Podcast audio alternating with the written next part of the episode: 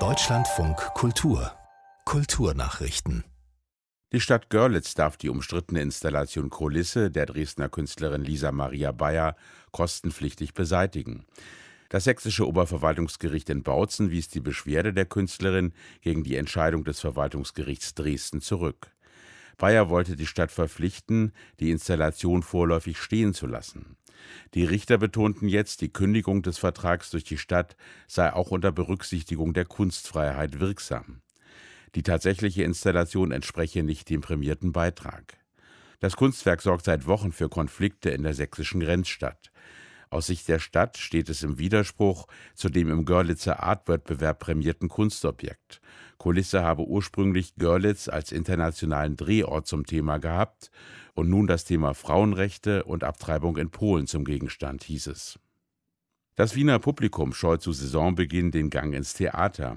Große Bühnen wie das Burgtheater und das Theater in der Josefstadt verzeichnen weit geringere Auslastung als vor der Pandemie, obwohl keine Beschränkungen der Zuschauerzahlen mehr in Kraft sind. Die Häuser mutmaßen, dass Besucher unter anderem von der FFP2-Maskenpflicht und von der 3G-Regel abgeschreckt werden. Das Burgtheater hat derzeit eine Auslastung von rund 65 Prozent statt über 80 Prozent wie vor der Pandemie. Das Theater in der Josefstadt war bislang im September nur zu 60 Prozent gefüllt, ein Viertel weniger als in normalen Jahren.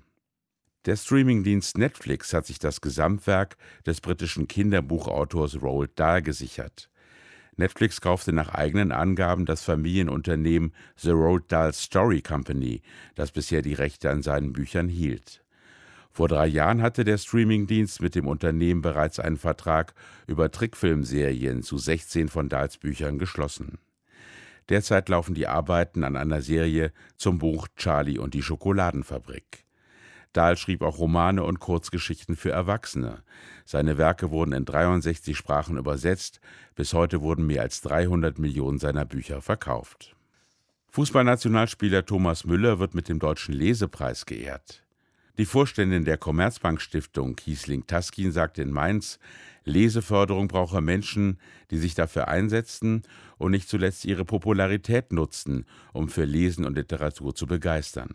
Thomas Müller sei genauso eine Persönlichkeit. Mit großem Engagement sorge er dafür, dass alle am Ball bleiben können und keiner auf der Ersatzbank sitzen bleibt. Müller erklärte zu seinem Einsatz als prominenter Lesebotschafter, nur wer lesen kann, kann auch in allen Bereichen mitspielen. Der Bayern-Spieler liest beispielsweise am Welttag des Buches, beim bundesweiten Vorlesetag und am Internationalen Kinderbuchtag regelmäßig in der Öffentlichkeit vor